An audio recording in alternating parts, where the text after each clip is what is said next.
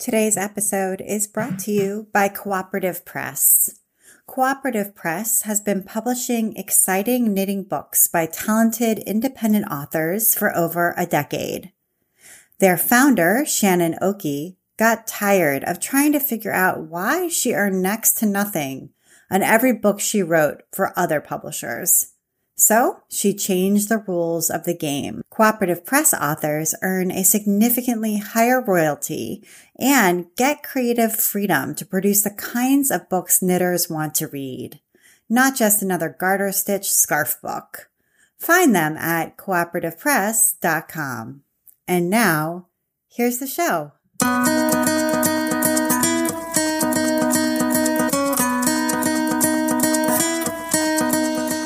Welcome to episode 227 of the Craft Industry Alliance podcast. I'm Abby Glassenberg.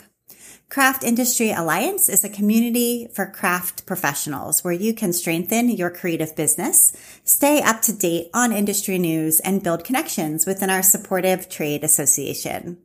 Check it out at craftindustryalliance.org. Today on the show, we are talking about building a yarn business and brand with my guest, Amy Small. Amy is a business owner, hand spinner, yarn lover, obsessive knitter, and podcaster. Along with making things, she's passionate about creative small businesses and about yoga. At the heart of her business, Knit Collage, is the idea that making things makes us better. This might look like more creativity and confidence or more patience and peace in your day to day life.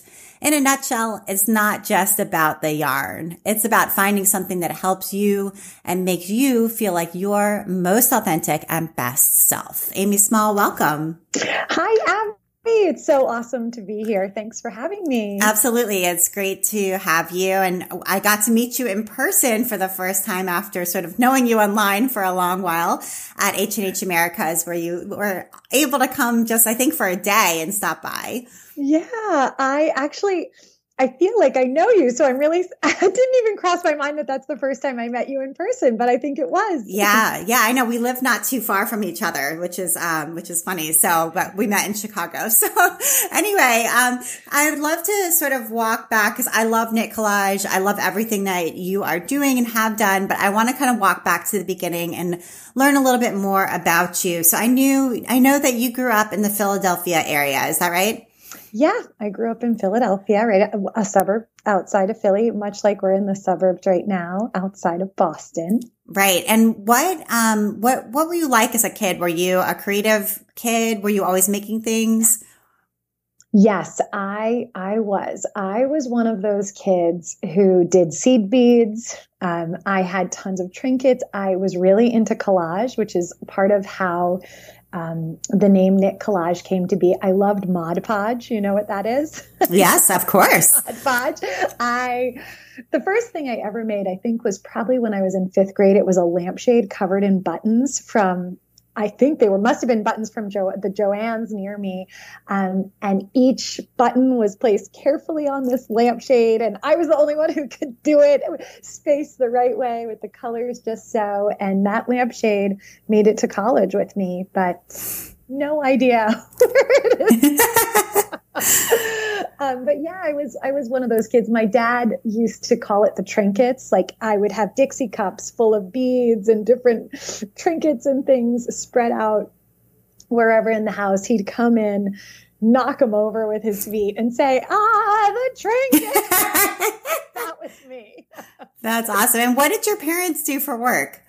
So, my dad is a financial advisor and my mom is a swim coach. And is probably pretty obvious. They weren't very creative. And so I think part of them watching me with the trinkets and all these things was a little like, what the heck? Like, who is, where did this kid come from? Yeah, I bet. That's so interesting. Okay. So when you were in high school, did you envision yourself pursuing art?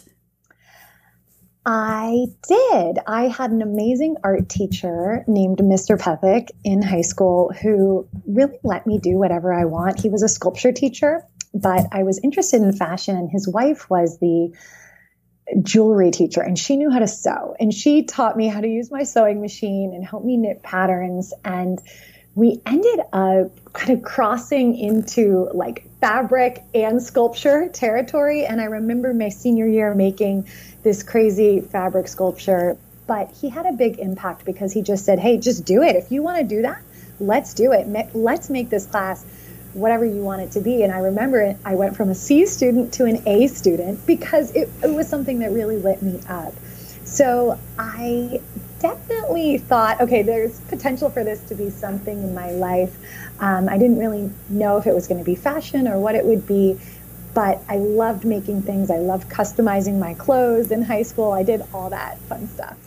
Okay, great. And so you went to Cornell and studied fashion design. I feel like fashion design and Cornell are not two things that I, ne- I necessarily associate. I might say fashion design would be like Parsons or something like that. And Cornell would be something more similar to like math or history. I don't know. But anyway, so how did the, how did that come to be?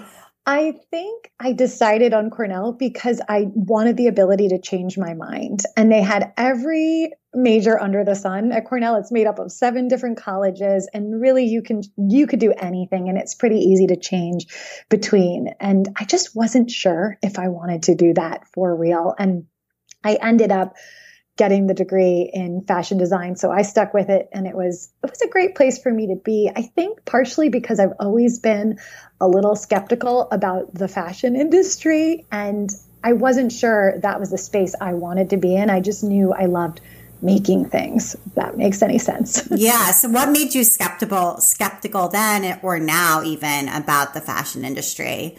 Um well, I think having worked in it for a little while too, for me, it was um, it was really the fast-paced nature, and I realize not all fashion is like this. But wh- when I worked at Free People, which is part of Urban Outfitters, right after college, it was so fast-paced. I think there were it was either like 17 or 19 deliveries a year, and you had to design sweaters for all of these deliveries.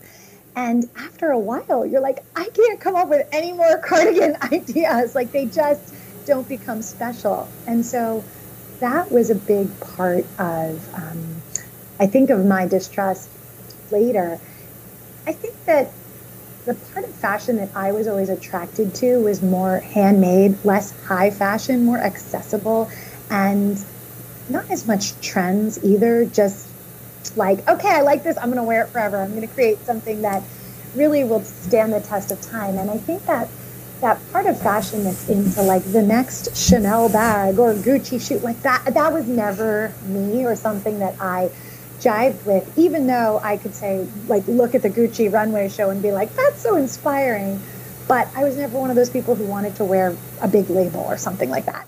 Right. So like like the couture side of fashion, like the handmade special items that are walking down the runway are inspiring. But then that kind of feeds into this, you know, ready to wear, fast fashion, not even fast fashion, but just like seasonal constant churn of yeah. fashion that is less appealing to you. So, yeah. Yeah. I and I think also, you know, the way that people buy brands just to have a Chanel bag or whatever it is, like that uh, to me fashion is it's more about creativity and self-expression than about being like a status symbol. Like I have the this, you know what I mean? yeah, absolutely. Yeah. Okay. For sure. And so, but you did go, as you said, you went to work for free people out of college. How did you find that job? Did you like, did a recruiter come or did you find an ad in a newspaper? Like, it seems like a cool job right out of, uh, you know, it's undergrad. Good, it's a good question. so I told you my mom's a swim coach and every day around lunchtime, she would swim at the, at the YMCA near my house. And in Wayne, PA, and she happened to swim next to a guy for years that knew the owner of Urban Outfitters. And so it was very much like, uh, hey, could you get me an interview? And that's how it worked. So the world, I learned a good lesson like through that, that the world, like, you never know who you're going to meet. Right. That's why I always say, like, put your business in your email signature because you might send an email to the kid's soccer coach And that person's spouse might be someone who's interested in what you have. So you don't know. Yeah. And I think it was my mom's swimming buddy, like maybe, you know, their kids played soccer together. It really was something like that. Um, so I got a paid internship there. I think it was my junior year at Cornell that summer. And I just worked my butt off. I was there all the time. I met the sweater designer, Mary, who's now become a huge mentor for me in the yarn business.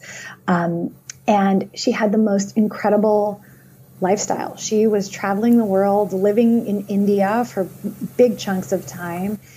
And she just made whatever she wanted to make. And she had all this freedom within the business. And I realized quickly what she was doing and was like, oh my God, I have to start helping her because she is living, you know, my dream, or it seems like so much fun to be a part of what she's doing. And so that's what I really did. I was like, what do you need, Mary? I'm here. I'll help you.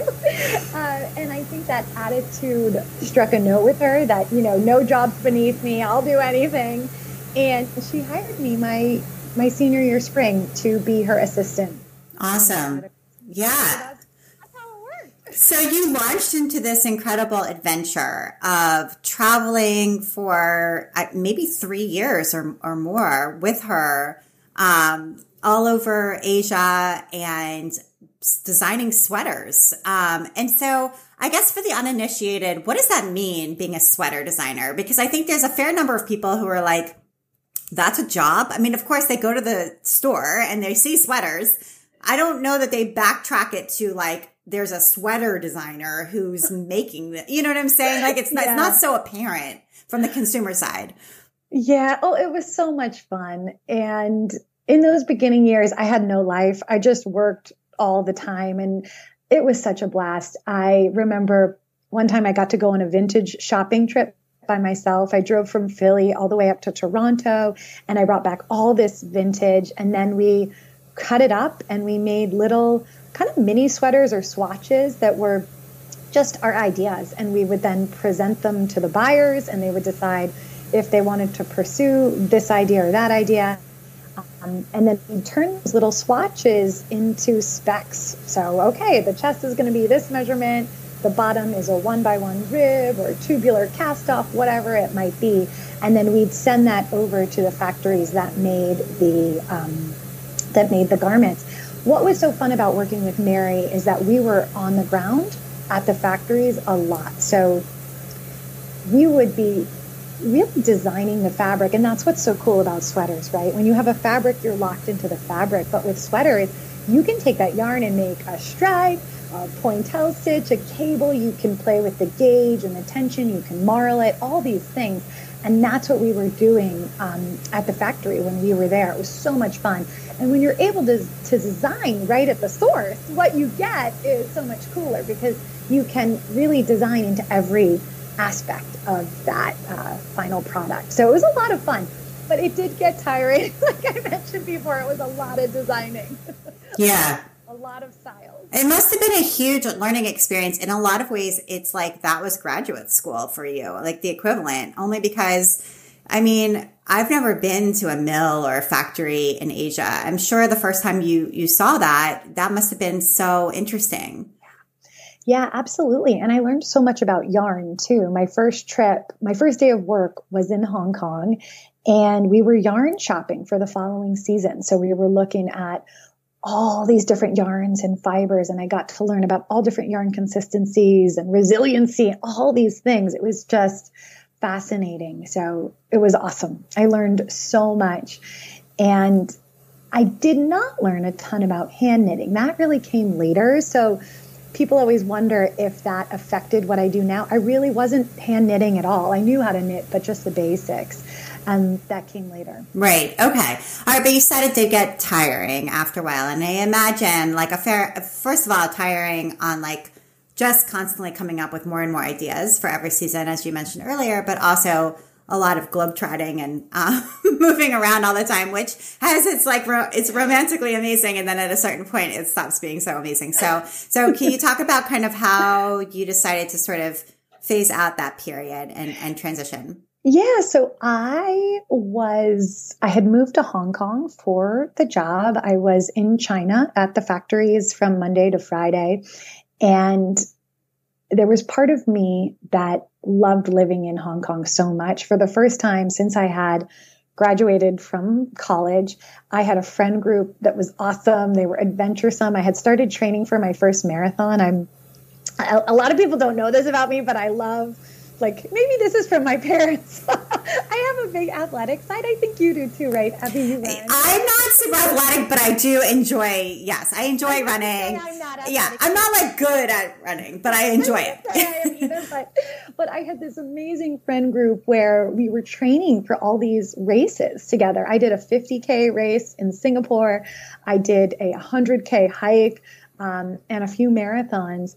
And it it was so fun because we would run from one end of the island to the other, then have a big dim sum lunch. And it was the first time in my working career in my 20s that I actually had great friends and a social life, uh, like other things outside of work. Prior to that, I was really working and focused on work, and that was it.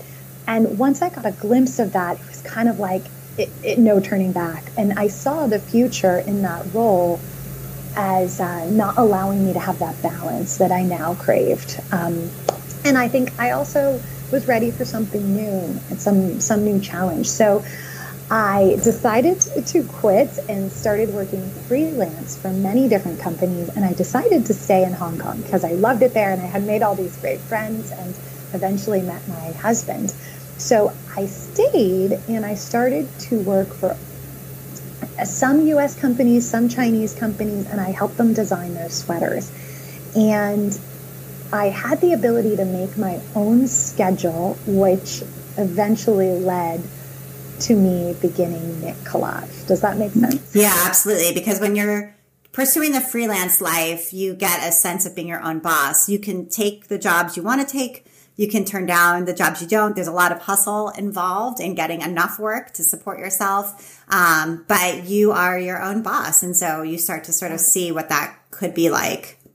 Yeah, and I I know about myself that my best work hours are in the morning, so I would put the work I was doing about for knit collage first and foremost when my brain was best. And then in the afternoon, the other off hours, I would do all the other stuff um, that I was being paid for too. And so we'll get to knit collage in a moment, but I did want to return to these long runs. So the 50K, I mean, that's a really, really long run. And um, I wondered whether endurance running – sort of, I don't know, that idea of endurance, whether that you feel like that has helped you with the success of Knit Collage. I just feel like being able to hang on when it's boring or it's stressful or yes. life's in the way, whatever. I don't know, but that I feel like that ability to endure mentally um, must be helpful. Yeah, for sure. I I think 90% of the reason Knit Collage is successful is because I just haven't given up yet through all the challenges and ups and downs I've been through. And I've never thought about it in terms of has my endurance running helped me, but I can't imagine that it, it hasn't. Um, that 50K race was in Singapore. It was 93 degrees out. North Face trail run through trails without you to carry your water on your back. and I actually won that race for women. Like I was the first hmm. person, and I never thought of myself as a, you know, athlete or anything like that. And I'm sure, you know, I hang that medal in my office so I can see it because it reminds me I can do hard things. Right. So impossible. And I'm like, oh my gosh, I did that was a long time ago now, but I did that. I can get through XYZ. Right. And I do really think that it, a lot of being able to do well in business is just hanging on. So I like, yeah, I like that quote about like not just, I haven't stopped, like I just haven't quit and that's why it's still here. And, and I do think that, that that probably rings true for a lot of people too. I want to take a minute now to talk about our sponsor, Cooperative Press. Shannon Okey, the founder of Cooperative Press, wrote a dozen books for big publishers and could never figure out why she wasn't earning more money despite her books selling well. She called this publisher math. She was doing some freelance acquisition work for other publishers and saw up close how limited their viewpoints were. Their marketing people wanted the next big thing, but they would only sign off on books that were the same old thing. Everyone who works for Cooperative Press is a knitter, so they publish the kinds of books they want to see. No one needs their 10th Garter Stitch Basics book. Instead, they're looking for weird and nerdy. One of their most popular ongoing series, for example, is named after Madame Defarge. They print in the United States and try to keep their carbon footprint as low as they can. Cooperative Press also prints on matte paper, so it's easy to take notes in the book if you want to. It's also better for the environment than glossy paper. Their sole focus is on publishing fun, well edited books that support the extended fiber community whether that means featuring other small businesses like yarn dyers or helping aspiring authors behind the scenes. If you'd like to check out Cooperative Press, use the code ABBY, that's A B B Y, to get 20% off your purchase. Thank you so much, Cooperative Press. And now, back to my conversation with Amy.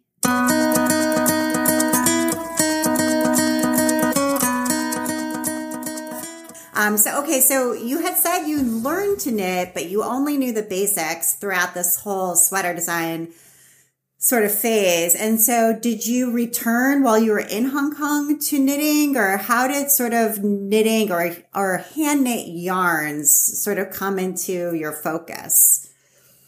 So, knitting actually came after knitting more, getting better at knitting came after creating the yarn business. I read I had read the book.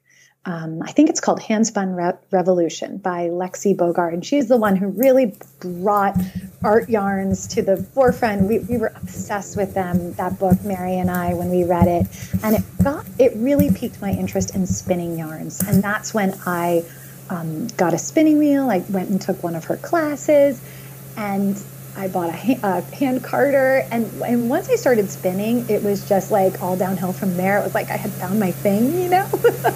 Maybe the way you feel about about your sewing, and I just became obsessed. And I and I was thinking, there's no yarns like this on the market. Maybe I could try and sell them. And I created a line of yarn, sent some photos out to different people's emails that were yarn store owners, I thought, that I had found on Google and said, hey, would you be interested in buying these? No idea how I was going to make them.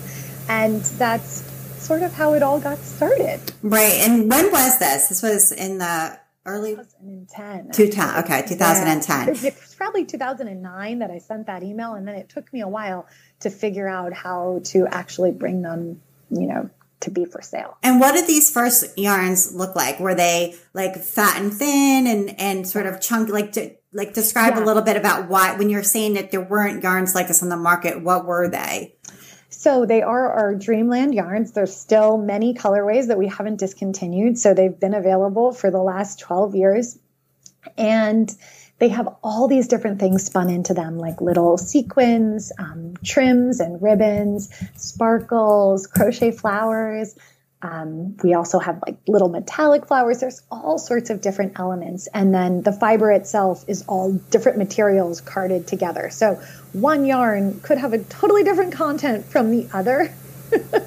and they're each a little bit different, but the recipe for each one is the same. So if you order Mermaid Cafe, the recipe is always the same. It's just it's hand spun, so it's always going to be slightly different from the skein before it. Okay, and it has your trinkets. Your trinkets are it in there. All my trinkets.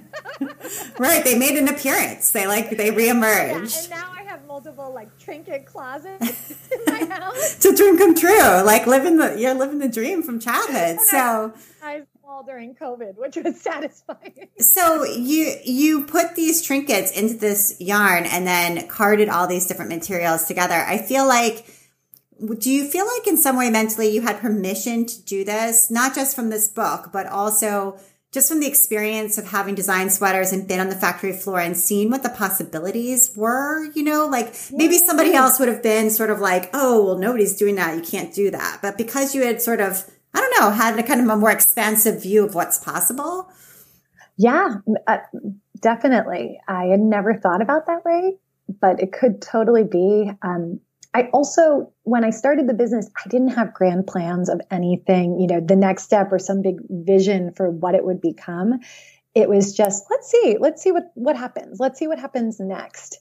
So there was no business plan. there was none of that. Right. You just thought, oh, I'll try. i'll like doing this. Yeah. Let's see if anybody wants it. Let's see what happens. And had you moved back to the U.S. at that point when you emailed these yarn stores? Uh, not quite yet. So I spent some time in Hong Kong trying to figure out what the process was, how I could scale this process of hand spinning. And at one point, I think we had nine Hong Kong ladies in my little studio spinning all the yarn while I was also working freelance for like seven different companies. So it was an operation. But it was important because I learned the process completely. I learned, you know, what could make the process go faster, what the trouble spots were. Um, but I also knew I wanted to move back to the States and be closer to my family, and that making the yarn in Hong Kong long term wasn't really viable. So that's when I started to think about where else could I go and make this. And I had a lot of experience working in India from my Free People days and my old boss, Mary, that I mentioned before is there now she's there permanently. So a friend to kind of help me guide me through the ropes there. And that's sort of how it got started in india. And once i got things off the ground there that's when i finally moved back home. Okay all right. And why was hong kong not as viable as india? Just for folks who don't really get like the labor situation or or the import export like i think actually a lot of it was the mindset it's so interesting. So in in hong kong when i tried to make the yarn there there were these huge minimums and and mm. everyone just said no to me. And the yarn has i think we have over 45 different fiber colors. And we had a lot maybe in the beginning we started with 20 but it was a lot. And i wasn't buying big quantities right right. and then we I think we had like 80 different trims across these all these different yarns, and people could not wrap their head around um, small quantities. Like you had to buy 10,000 of everything, and I just couldn't do couldn't do that at that stage in my business. And when I went to India, it was totally different. It was like, yeah, we'll try that. We can make that happen. And you can buy 10 and that's fine. Or you could order 10 and that's fine. And it just felt like this perfect um, mesh of what I was looking for and what they were up for trying. And I think that now, you know, we have some of those bigger quantities.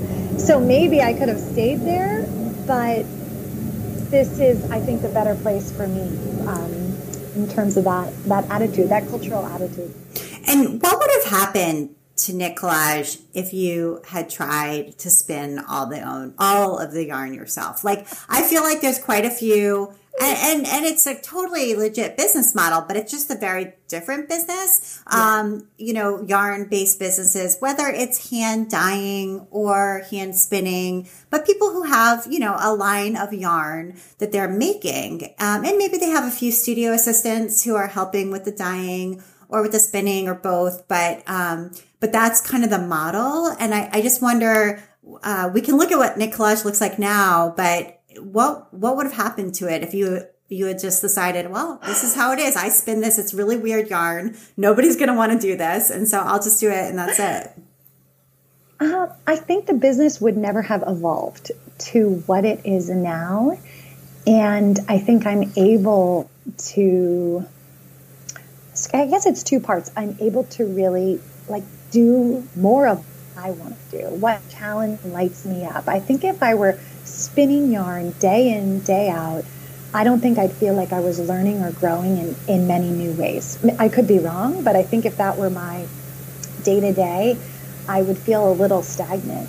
Also, because we've evolved the business to now, and you know, now we have our knit alongs and our membership, and we're helping people learn new techniques, tap into their creativity, reach these different heights with their making that they maybe never have before. I don't think I would have been able to have that impact on people's lives. And I do think that knitting has the power to change people's lives in this small way.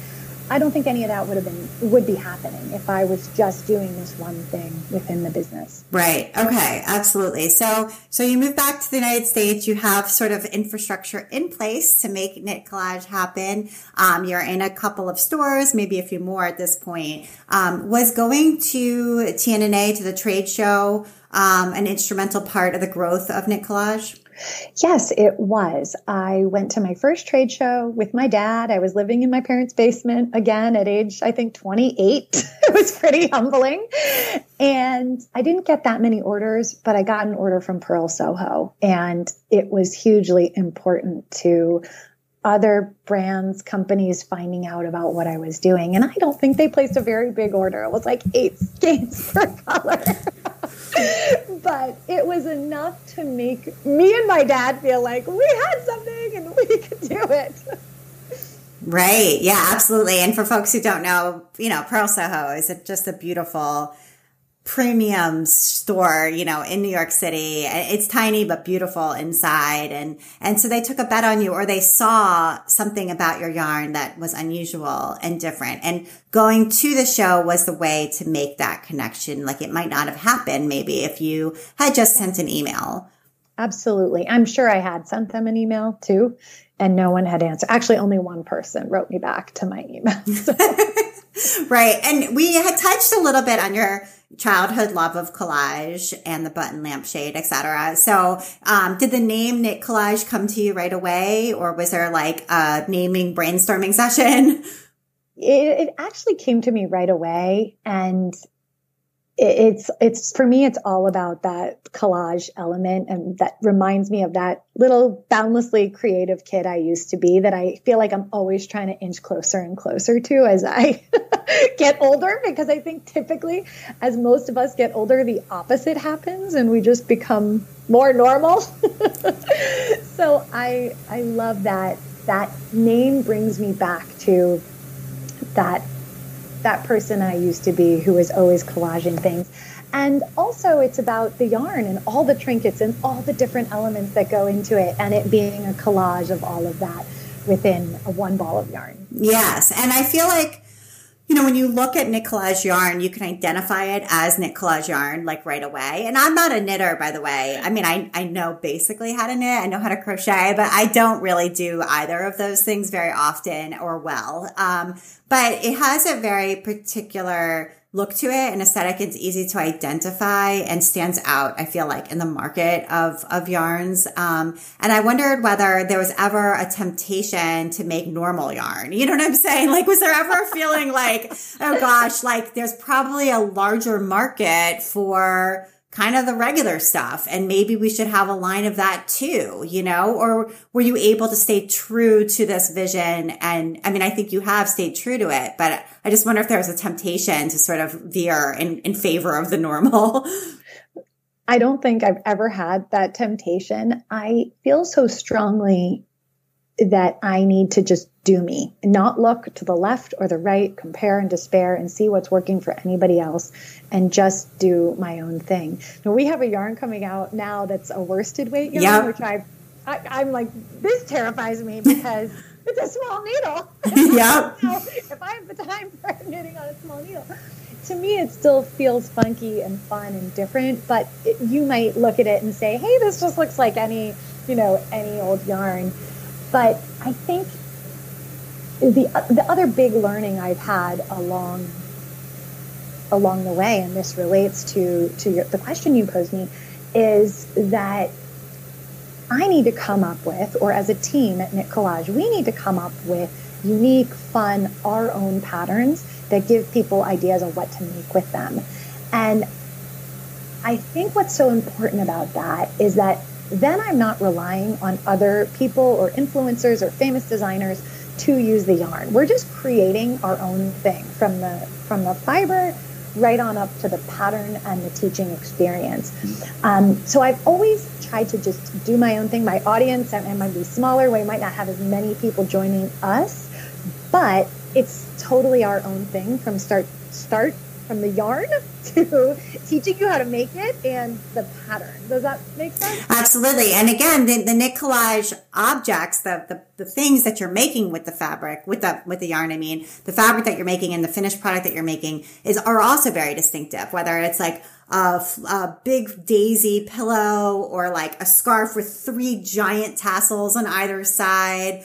Um, or there's like a, you know, granny square sweater that combines knitting and crochet. The sleeves are knit and the, the chest and the back are crocheted granny squares. Like they're very, you look at it and you're like, oh, that's such a cool, like you can see the sweater designer inside there. yeah. And I, I think there's, I guess I just feel like everybody else can chase, I don't know, the famous designers that are out there in the knitting world. I would rather just do our own thing. And maybe we don't have 10,000 people knit that sweater. Maybe we only have 50 people knit that sweater, but it's completely ours. And I'm not competing in a space that tons of other people are competing in. And I think that goes for the yarn too. So I've always just tried to stick to my guns, my aesthetic, not look around too much. Like when I hear store owners say, Oh, but this person carries that yarn. How could I carry it? I'm like, Well, you do your thing with it.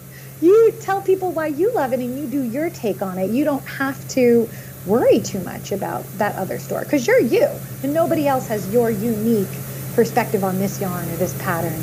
Um, and, and is going to do it the way that you do it. You know what I mean? Mm-hmm. And do you have customers who don't understand um, the product or the price point. You know what I'm saying? Have you had, has that been at all? There, there, there have been incidences where you just run into people who uh, object in some way to the fact that it is different and it is, you know, it is something uh, unique on the market, you know?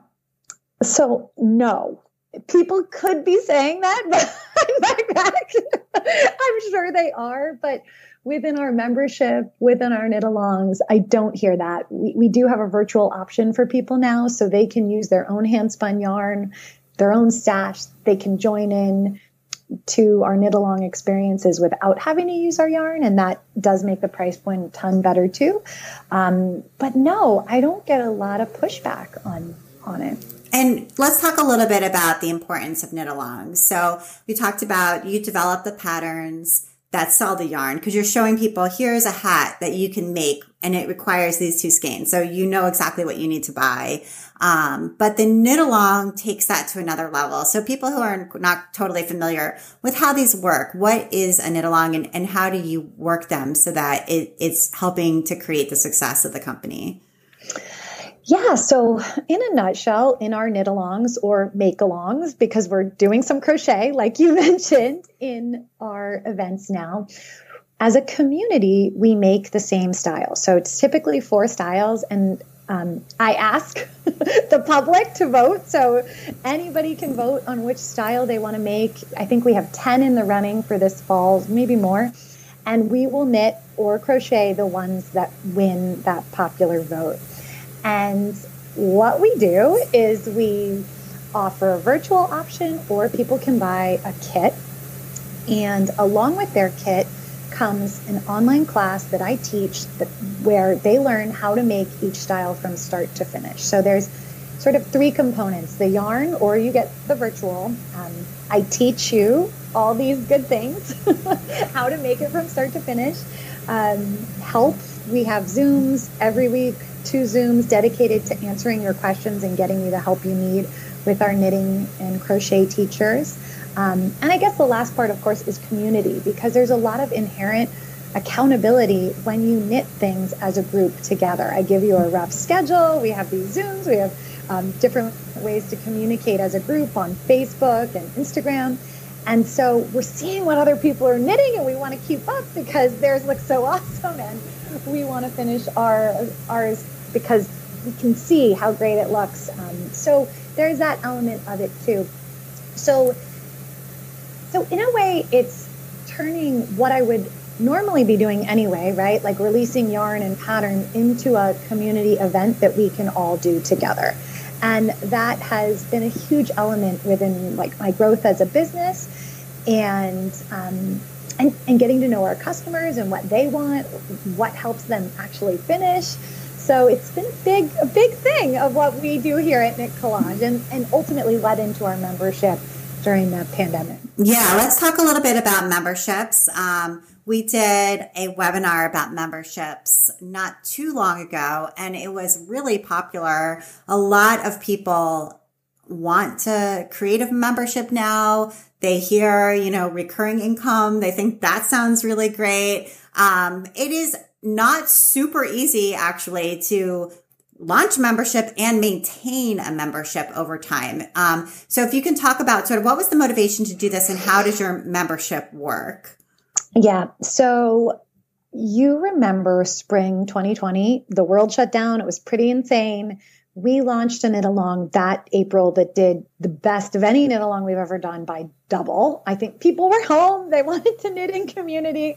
Uh, we had, you know, good timing on our side. And what happened after that eight week period, our knit alongs run for eight weeks, is we all made great friends and we wanted to keep connecting. And that was the first knit along too, where we really started to do more community. We did Zooms twice a week. We started to do the Instagram account. Um, and we were fostering more discussion on the Facebook group. So all of this led me to think about how can we continue this conversation after the knit along and not have it be just about my yarn and my patterns, but you know, all of this stuff. and that's really how it began and how I got the idea. So right after that knit along ended, maybe a month or six weeks after that, I decided to try a founding membership and I went through the Stu McLaren course. Yeah. who he is? I'm in his Facebook group. Yeah. Woohoo! Yeah. So I did that and he had this whole thing about like being a founding a founding member launch. Yeah. So that's what I did. I, I, I didn't change much from that. It was like I invite you to become a founding member with me. I don't really know what this is going to be, but it's going to be something. And we had two. I think we had 220 people sign up at um, in the beginning it was twenty two dollars. I wanted to set it set it low in the beginning because it was pretty bare bones, and it's inched up um, since then. So what we do in our membership and what we offer folks is I have a video vault with over 100 videos that are knitting and crochet tutorials, everything from um, tubular cast on to charts and lace. I mean, there's a ton in there. So instead of having to go to YouTube and search for a good tutorial, you know, especially if you've done my knit alongs, you know you like my teaching style, you know you're going to be able to get help right. And we do events. So this has really evolved in the last six months to a year. We run one or two events a month, and these can be anything from hearing an inspiring talk by somebody within the knitting or creative world um, to a tutorial. So we just did a tutorial on um, this. it's this sweater called Only Murders in the Building. It was from that TV show, and we created um, a, a, pattern. One of our knitting teachers and created some kind of pattern for busting through your stash, something like that. so we do these types of events. We do community Zooms, so we're connecting um, as a community, and some people have met great friends through the community. And um, they get early access to everything, which is a big pro. If you're like me, you have to plan your inventory six plus months in advance. It's so hard. So by the time you get the yarn for fall, um, you know, I've had to make that decision long ago when I have no idea how much will have sold in those six months. So being able to get early access to new fall yarns and to our knit alongs um, is huge for some people. And that's a big perk. And then the last thing is they get a $10 monthly credit to use on the site and loyalty points. And um, they roll over, they never go away. So if you decide to leave, you can still use them and people often use those to join our knit along. So they accrue them for six months and then they use the $60 of points towards their knit along kit. So that is how it works. We have around 500 members right now, and our churn rate is like 0.2%. So it's been really good, and I would recommend, but it is hard work for sure. You touched on that. Yeah, I mean, I do feel like a membership. Um, it's like a constant, you know, you just have to constantly feed it. So because people are paying month to month and they want, you know, there's a lot in the archives, but they also want new things coming their way. So absolutely. And one thing we we struggle with is that people are knitting and making a lot of things already. So we don't necessarily want to always be like, here's one more thing to teach you. Right. Because there's also such thing as like the like a fire hose of information. I think Stu talks about this too. Like there can be information overload.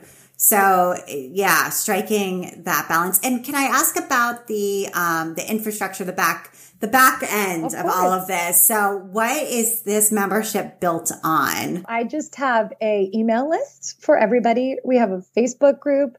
We have a, you know, a Google Doc list and then all the courses and everything are on Teachable. Okay. So I guess it's sort of disjointed. Yeah, I see what you're saying. Yeah, but it's a we do have a yeah. we do have a uh, dedicated homepage on my site that they can log into, and it's like all the important information a link to your events your you know how to use your loyalty points like all that kind of stuff is right there dropbox with all with all the zoom recordings i see we have that for people yeah yeah so it's a i mean it's a fairly low tech setup really um, which is good to hear because i think sometimes we make it out in our minds to have to be this complicated or expensive software and you've managed to pull together a stack that's not super complicated or probably super expensive.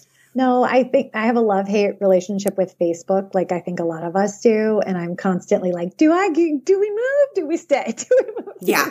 I have that same feeling. The community piece, it's like, yeah. I, and I guess we're there now too. And my long term feeling is there will come a point in Facebook's trajectory in which I'm just like, that's it. Like I draw the line. This isn't working for whatever we can't predict the future but i i do have that premonition that i will get there and at that point i will evaluate and and pick and yeah. move it just so, works right now. Yes. It, it, works. It's a great tool and it works, but everybody hates logging onto Facebook and seeing their exes.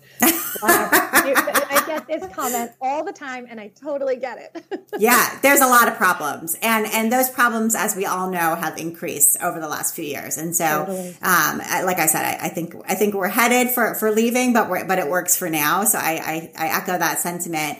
Um and your relationship with free people continued in, in a different way. Obviously, you're not working for them full time, but, um, but yeah. talk a little bit about your ongoing sort of interactions with them.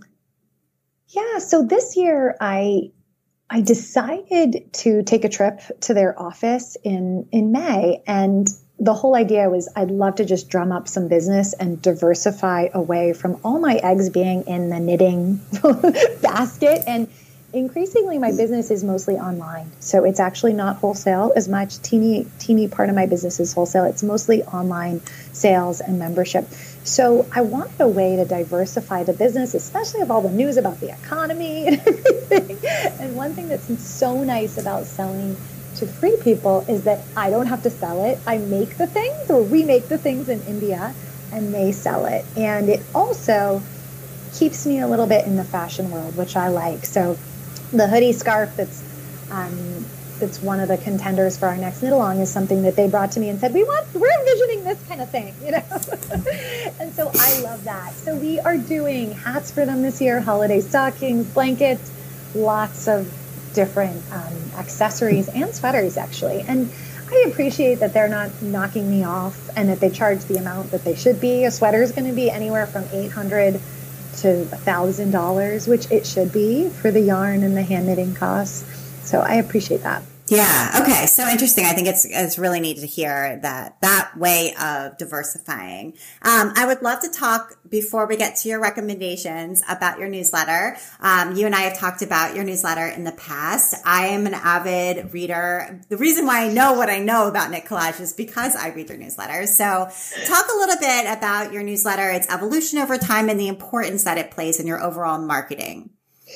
Well, first of all, I have to give you a huge thank you for your email newsletter course because it helped me so much. And I think we did a coaching call about it too. And you mm-hmm. really helped me drill down on um, how to make it better, how to improve. And I have not looked back. I literally haven't changed it since that discussion with you. Um, I think the newsletter tool and your email list is the number one most important way to reach your customers because you own it. And with Instagram, which is the other place I love to be, I never know what people are going to see. I never know which reel is going to do well and which isn't. Uh, photo posts right now aren't doing that well. So it's the one thing where I can ensure everyone is going to get this that is on the email list. So it's my main focus. Um, each week, there's some element that is, hey, this is what we're promoting this week. It could be, I know I did one recently that was about tools, my favorite tools. Right now, it's all about the Knit-Along. And then um, on your recommendation, we do a little please thing that's called Happy Place. And it's just things that made me smile, that inspired me. Could be books, podcasts, sweaters few things like that. And then at the end, um, inside Knit Collage. And it's usually a little window into what I am juggling that week. Because I think sometimes people see the outside picture of, oh, you're running this business, you have a team. It seems somewhat like, but there is, it, it's, there's just so much going on behind the scenes that I'm juggling on a day to day business. And so the idea of taking a little bit of the you know, peeling back the curtain a little bit. And this is what it's really like to run a small business. In the intro, you mentioned, you know, like I'm passionate about small business. I think this is the part where I get to explore that a little bit. I talk about the mastermind I'm in, the coaching programs I do that really help me, um, all that good stuff. So I that is what my newsletter is. It's not just selling stuff. There's a lot more to it. Do people write back? Yeah, people do write back. People do.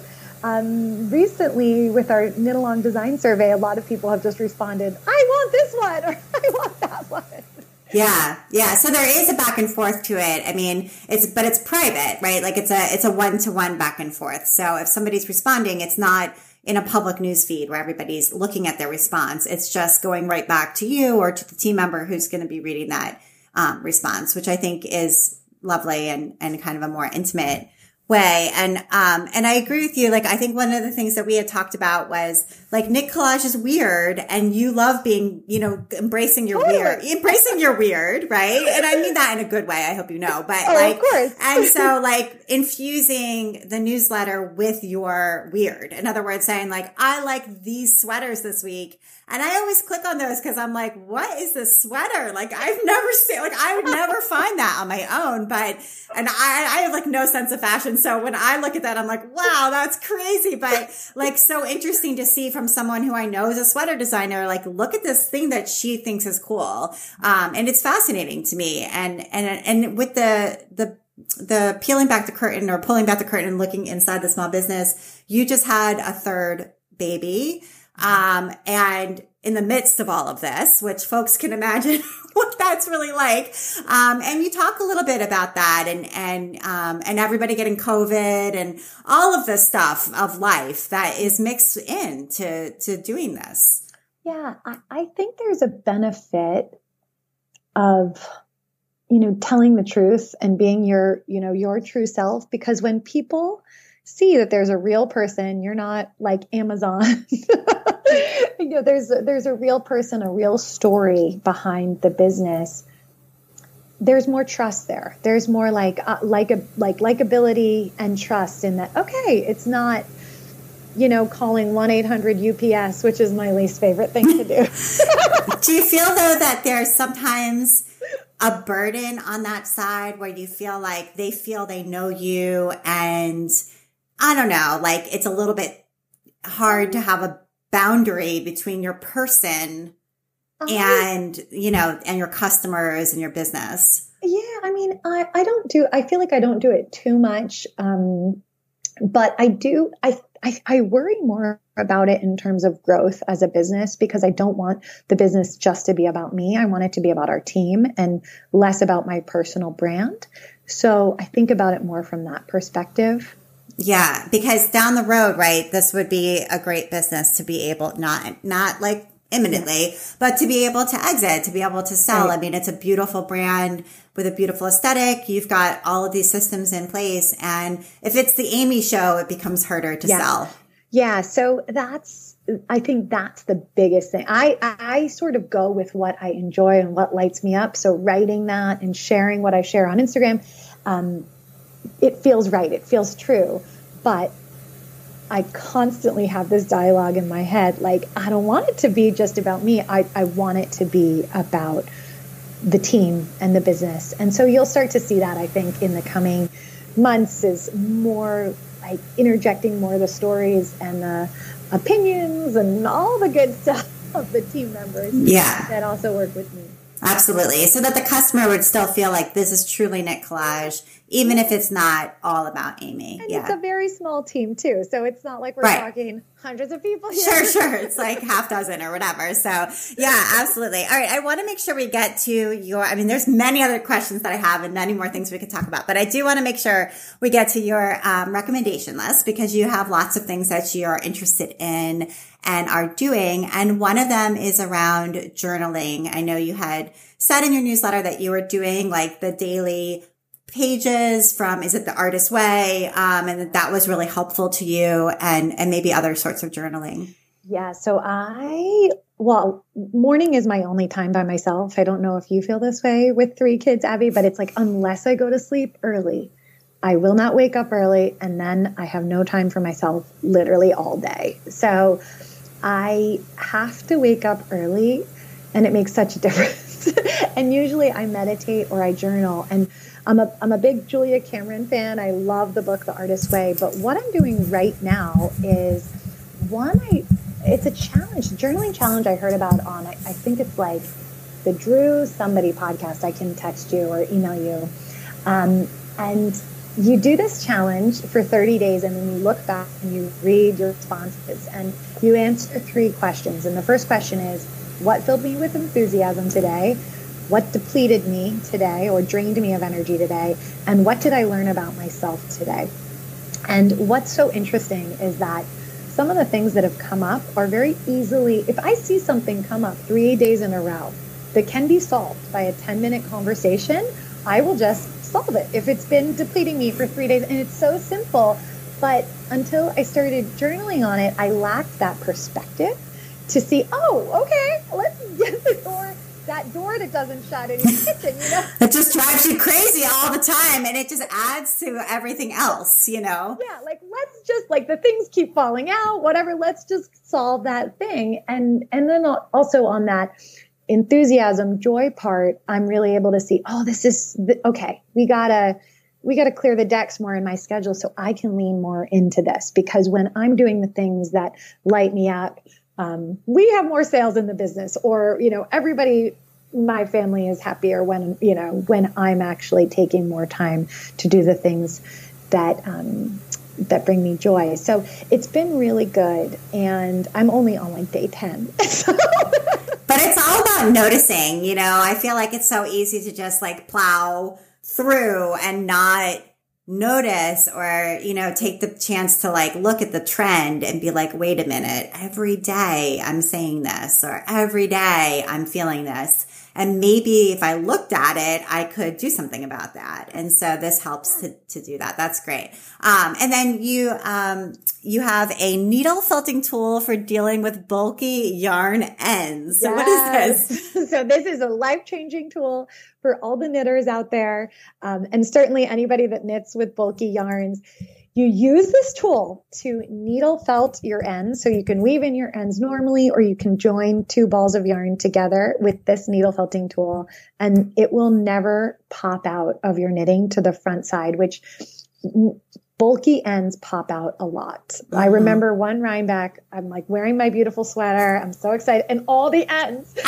Ah. like, it was one of those sweaters with a hundred different yarns in it. I'm like, oh, this is so frustrating and now I have a solution to that. So it's it's really good. And if people want to go check my Instagram, I did a 90 second reel on how to actually needle felt. It's so simple, but um, you can see how to do it there. Okay, cool. And we'll link to this tool, I'm assuming, in the show notes so that people will be able to, to grab it because that does sound like it'd be really useful. So, um, and then knitting projects that stretch your creativity or skills in new ways. And you have some that you're working on now. Yeah. So I. Uh, I love the potato chip knitting too, but my favorite projects are the ones that really stretch me in some way. So whether it's learning a new technique like steeking, I did um, last fall, or right now I'm doing the sea glass pattern. Do you know that? No, I don't. It's so much fun. You change, you do a one by one color work and you change your yarns and you use all your stash. And it's all about just getting free with color and mm. different fibers. And so there's no wrong way to do it. It's so much fun. I can't put it down. and it's not work knitting for me. So it's like, okay, I got to get back to, to my real work for knit collage, but it's so much fun. And I just love those projects where you really get into that flow state with creativity. Yeah. It's like this next color, this next color, and, and what you feel looks good together. Right. It's just a blast. So I'm really enjoying that project. I think it's by Woolen Pine if people want to check out the pattern on, on Okay, yeah, that's great. And I love using up your stash. I feel like I feel like a, a piece of work that uses the, the scraps or the bits or whatever from your stash it's somehow like an interesting expression of you because this was your collection. Totally. And it all goes together in this way that sort of, I don't know, it encompasses your thought process. And just the satisfying nature of I'm using up all my yarn scraps right now and putting it to right. use and making something beautiful too. Yeah, that, that's incredibly satisfying. So, well, Amy, thank you so much for taking the time to be yeah. on the Craft Industry Alliance podcast. It was great talking to you. So fun. Thank you for having me, Abby. and you've been listening to the Craft Industry Alliance podcast. I'm Abby Glassenberg. Today's episode was brought to you by Cooperative Press. It's yarn show season, and Cooperative Press has got you covered with the just released second book in their Festival Knit series. Every design features yarns by their 2022 neighbors at Rhinebeck. Cooperative Press's mission isn't just about paying authors more fairly than the competition. They also believe in supporting other small fiber businesses, and that means spotlighting indie dyers too. See you soon at cooperativepress.com. Craft Industry Alliance is a community for craft professionals. When you become a member of Craft Industry Alliance, you get in-depth coverage of craft industry news, the opportunity to connect with fellow professionals for advice and support, and access to an educational library filled with ideas, tools, and resources to help you as you build your business. Join us at craftindustryalliance.org. Thank you so much, and I'll see you next time.